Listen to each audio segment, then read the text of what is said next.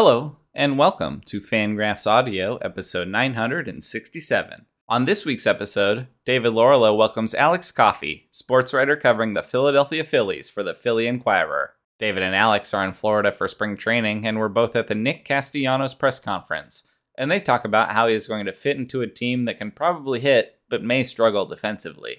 We also hear about things like Bryce Harper's remarkable batting practices and how he sets the tone in the clubhouse, what great interviews Rhys Hoskins and Kyle Gibson can be, the center field position battle, and talking to Kyle Schwarber's former teammates about what it is like to play with the new Philly. I heard a really funny story from Lester, Jon Lester, when they were on the Cubs together about how um, he would uh, always mess up a catch or something when he was in left field when Lester was pitching, which would infuriate him. And then when Lester was in his last season with the Cubs, Schwarber made a video montage of all the times he had muffled a catch, and Lester's reactions were included in the montage. And he played it to Sarah McLachlan's "I Will Remember You," which obviously is a hilarious combination of that video and that that music.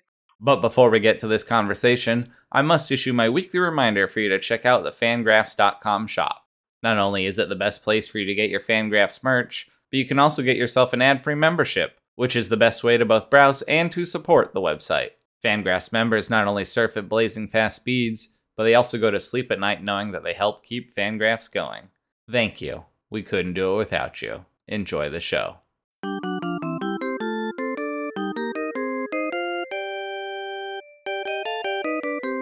Hey, baseball fans, this is David Laurila. My guest is Alex Coffey of the Philadelphia Inquirer. Alex covers the Phillies, of course. He used to cover the Oakland A's for The Athletic. We're going to talk about both teams, you know, mostly the Phillies. But first, Alex, thanks for coming on to Fangraphs Audio. Thanks for having me, David. The Phillies are a new beat for you. I believe you joined the Inquirer just a few months ago. Yes, I did. I joined at the end of January, the very end. So I started the beat in the midst of a lockout, which was interesting. Very happy to be at spring training around the guys on the 40 man roster. That's a nice change of speed. But yeah, so I, I just, I'm pretty new still. I've only been on the beat for about two months. And with the caveat that, you know, it's a new beat for you, how does covering the Phillies compare to covering the Oakland A's? They're very different. I mean, just the way the organizations are run, obviously, the first thing that you would point to is payroll. the A's always rank among the bottom in terms of spending, and the Phillies are obviously up there. And this year they passed the luxury tax threshold. So, yeah, it's the amount of money they spend, the way they spend it, you know, that's very different. I would say what I think is a similarity is having two, I don't know exactly what Billy Beane's title is now, if it's changed or anything, but two president of baseball ops that are veteran guys. Everything kind of stems down from them. They seem to have, they both seem to have a little bit of a politician in them, kind of larger than life personalities so to speak. So I do think that that's a similarity. But yeah, definitely a lot of differences. And then obviously you have like a smaller fan base um, in Oakland, then a bigger fan base, more vociferous in Philly. so that's another difference too. and another big, big difference, Alex, and this isn't really team specific, but it's situation specific. We are coming off of two years with uh, a lot of Zooms. I will be happy to never be on another Zoom in my life. And there hasn't been clubhouse access. We saw each other in the Phillies clubhouse each of the last two days, and it is uh, I think it's fair to say that the work we can get done there is markedly better than Zoom. Yeah, absolutely. I mean, you know, you have the chance to talk to guys one on one, but beyond that, you just have the chance to be around and they see that you're around and they get used to you and you can have casual conversations and, you know, pass someone in a hallway and, you know, all those little interactions that make up a season vanish when you do things digitally like that. So so yeah, I'm I'm definitely happy to be back in the clubhouse. I'm glad they, they let us back in. yes, yes, thankfully. I'm actually in Tampa as we are speaking on this moment where, you know, this is Wednesday evening. Earlier today when I was in Clearwater, we were both at the Nick Castellanos introductory press conference. I found it entertaining. yeah, I did too. He fires a lot of questions back at reporters, which is an interesting development. You know, I think it was MLB.com's Todd Zolecki asked him if he feels like he has an edge to his personality. Obviously, I'm paraphrasing. I don't remember exactly what the question was, but he responded by saying, Do you think I have an edge?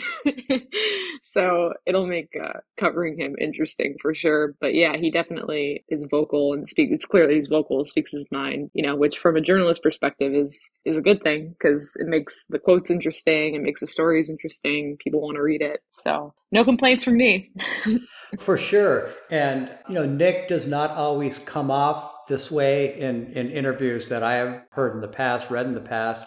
But it was brought up multiple times, you know, by Scott Boras, for instance, who was there, I don't know, Nick's agent, just how smart of, of a guy Nick is. I think maybe yeah. the way he expresses himself sometimes, he doesn't come off as like he's Sam Fuld is the the Phillies GM. You know, I chatted with Sam today, and uh, he and Nick are smart people who communicate differently. Yeah, yeah, absolutely you know, it's it's kind of interesting the messaging we were getting today because Nick made the point that he uh, he doesn't have a college degree. He just goes out and hits baseballs. So it seems like he might be downplaying his own intelligence a little bit. But then Scott, on the other hand, was saying, you know, his father's a doctor and he's a smart guy and all this stuff. So so yeah, no, that that's an interesting point to make.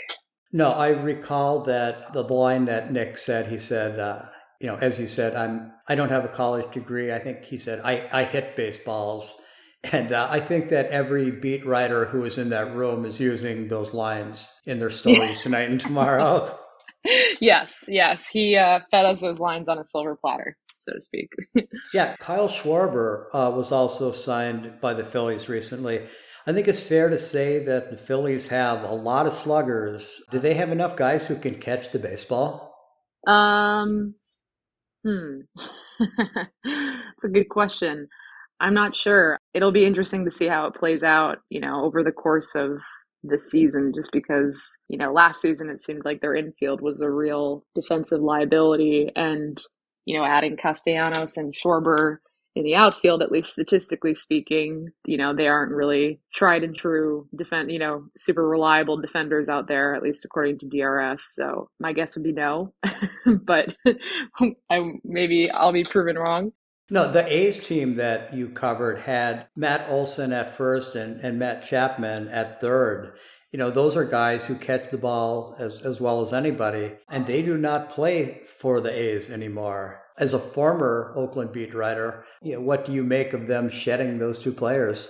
Yeah, I mean, I'm happy for them. I mean, I'm happy that they get to play in that they get the contracts that they deserve, and I'm happy that they get to play in markets, you know, markets that will see the incredible stuff that they do day in day out. I mean, Chapman is like a vacuum cleaner at third; he just catches everything, and Olson, you know, makes Chapman look better because he's scooping up balls in the dirt. You know, he's he's kind of polishing everything off. So yeah, they're both incredible defenders. You know, Olson is also he's a great power hitter too. Obviously, he's got big shoes to fill in Atlanta, but I think long term that that's going to be a good deal for them and him. You know. No, that's something we should maybe address more than that because uh, Atlanta Braves fans, based on what I'm seeing on social media, at least, are freaking out because Freddie Freeman is, is no longer there.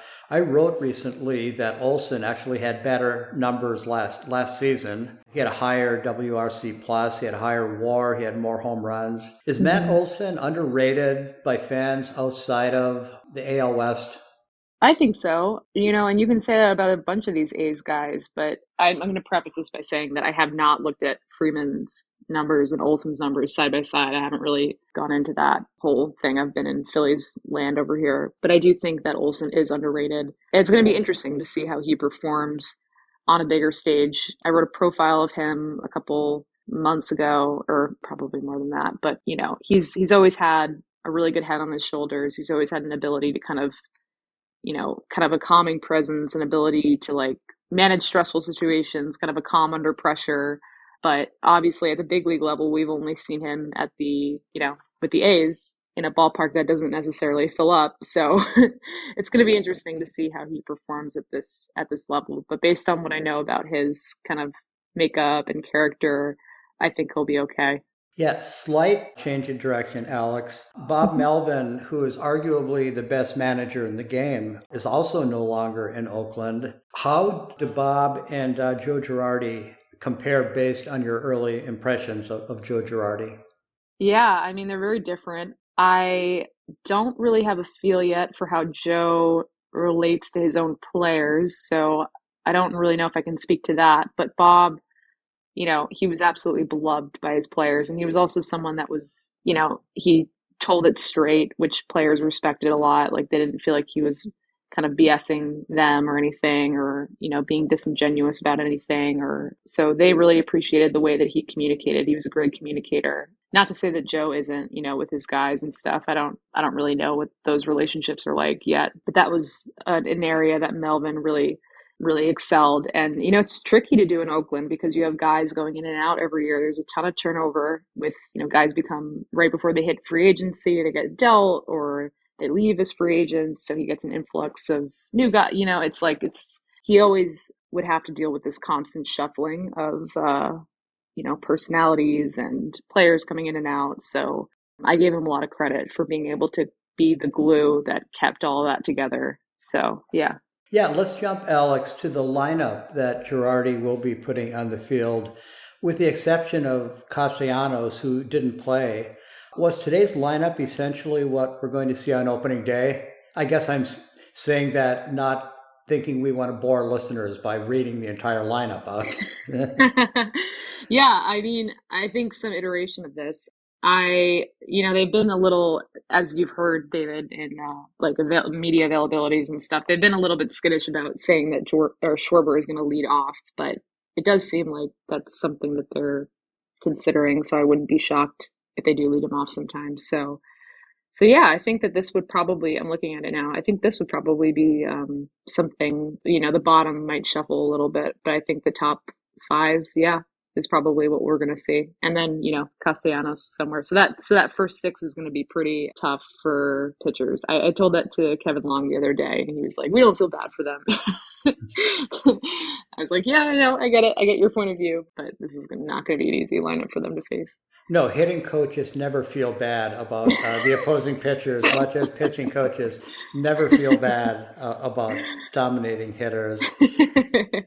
yeah, I think Schwarber gave some great quote the other day about how he wants to like suffocate the pitcher or something, or or I don't know. He gave some it was some interesting verb that he used. No, Schwarber is, is certainly you know certainly media friendly. You know, he's a great quote, very personable. You really recently talked, Alex, to some of uh, Schwarber's former teammates, you know, about him. You know, what did they say?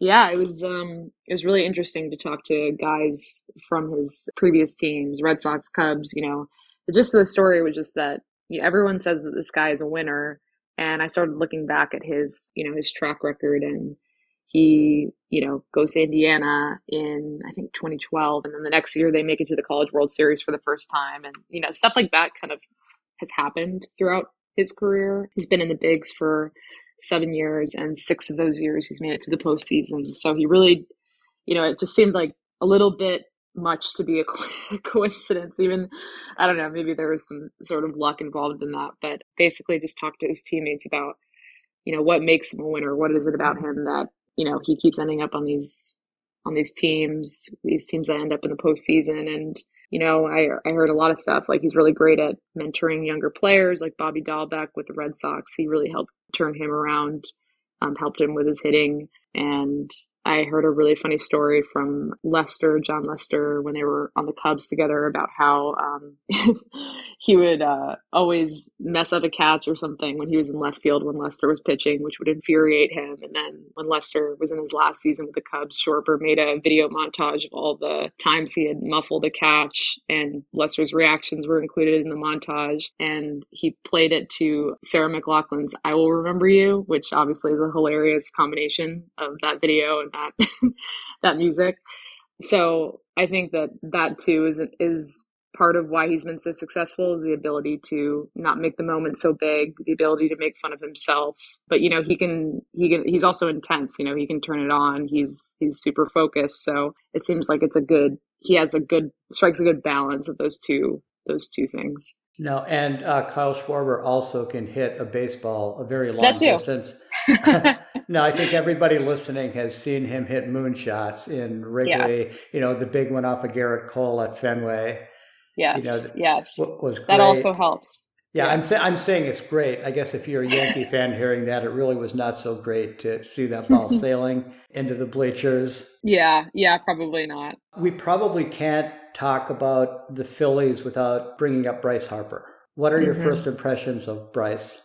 You know, obviously his uh, BP is like you know, otherworldly. So there's that, but I haven't really seen, you know, it's spring training, so you take it with a grain of salt. But he really does seem to kind of set the tone for the clubhouse in terms of how he goes about his work and how he acts, even around the media. You know, today he was talking to Peter Gammons for what seemed like, I don't know, like half an hour more. I could be wrong. So yeah, I mean, it just seems kind of like he's the clubhouse leader and sets the example. And it also seems like he's someone that really deeply cares about winning, um, which I think is interesting because, you know, I'm sure when you get a career defining contract like the one that he got a little while ago, it could be easy to check out a little bit and not be as invested in the team's long term success. But he definitely seems involved. So I find that interesting about him too.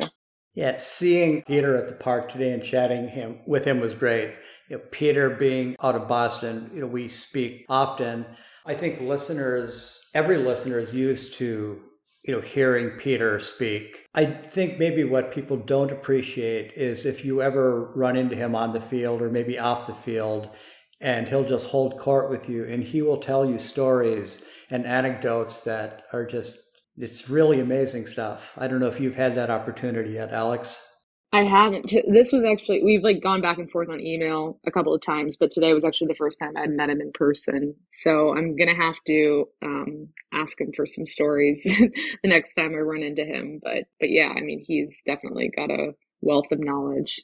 For sure. Yeah, let's jump back, Alex, to the, the lineup today. Adam Haseley was in center field. Matt Vierling, one of the top prospects in the org, was in left. But my understanding is that Vierling can play center. Are those two battling for the center field job in Philadelphia? You know, to be that the middle of the corner outfielders who are, you know, bat first?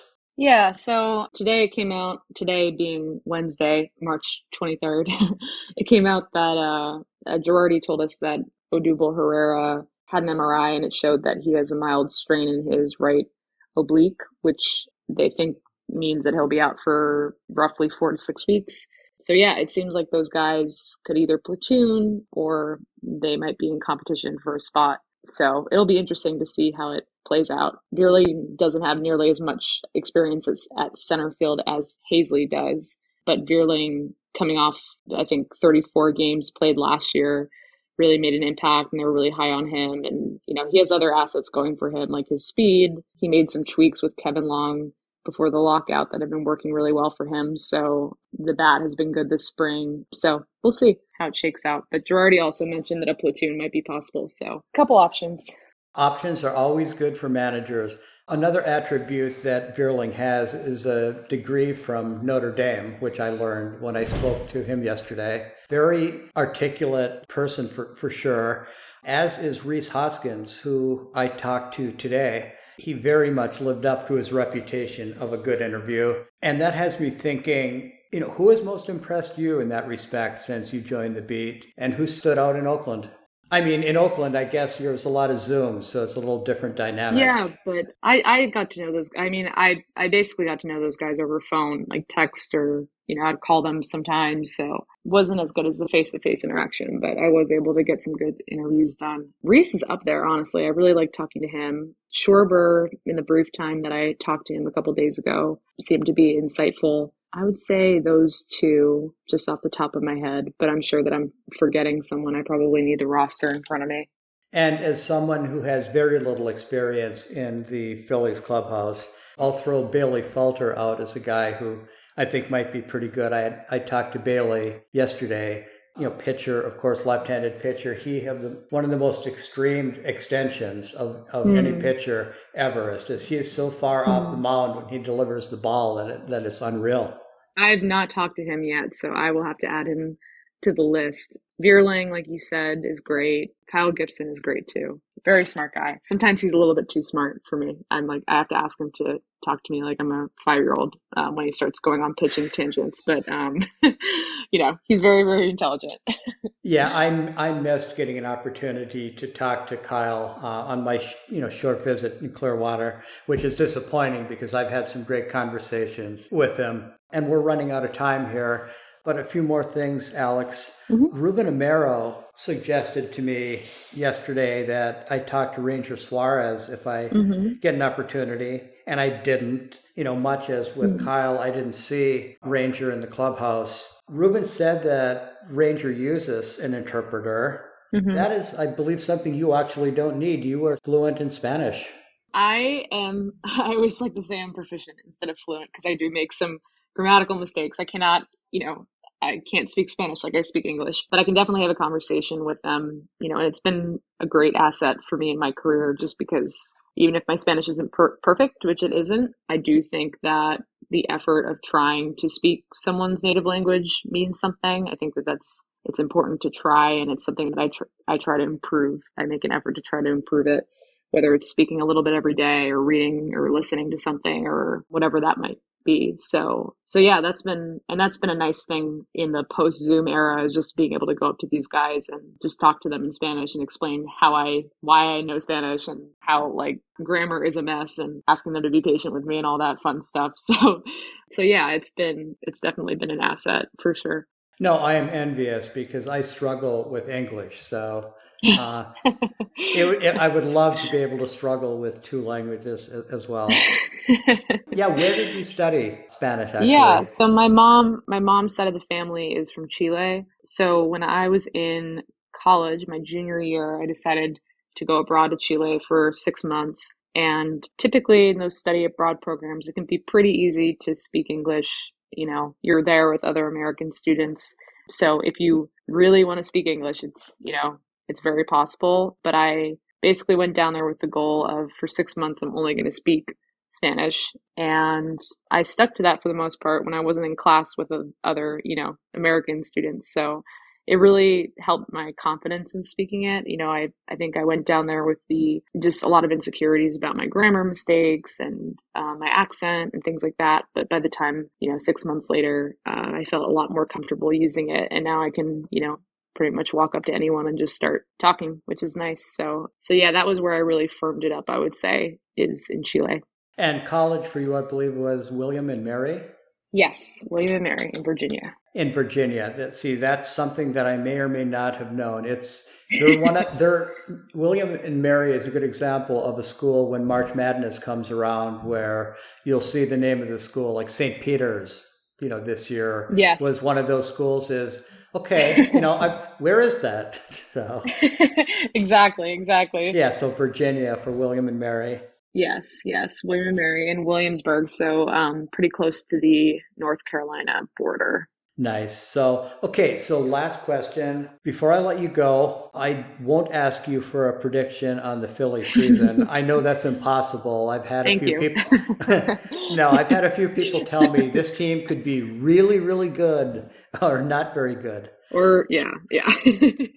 yeah, I have no idea what to I mean, we'll see, but I have no idea what to expect. That that's why they play the game. But no, Alex, what I do want to ask you for an under the radar pick for you, a player to watch mm. who is going to open some eyes this year? I mean, I don't know if Vierling is necessarily under the radar right now. It seems like fans really know who he is, but what I've seen out of him has been great so far. And, you know, he seems really determined to make this work. And now he's got this opportunity, you know, with Herrera being down for a couple of weeks. So who knows? He might get Wally Pipped. it's, it's, always possible. No, Vierling had at least one, I think, or maybe two base hits today. Yeah, he had two singles, and one of them came off his bat at like I think 104, something like that. So pretty good. No, he looked good, and you know, I will close here by saying that I was ecstatic to be at a spring training ballpark in 80 degree weather rather than to be in the cold uh, waiting waiting for a lockout to end. And uh, yes. despite the grind that comes with being a beat writer, I'm sure you feel similar that it's great yeah. to have baseball. Yes, and it's great to have sunshine as long as you have a lot of sunscreen, a lesson that I learned the hard way. You know, it's been nice to be down here and feel like there's a semblance of uh, normalcy. Normalcy is good. Alex, you know, thank you again for uh, coming on to Fangraphs Audio. Yeah, of course. Thanks for having me. And thank you, listeners, for tuning in to this week's Fangraphs Audio.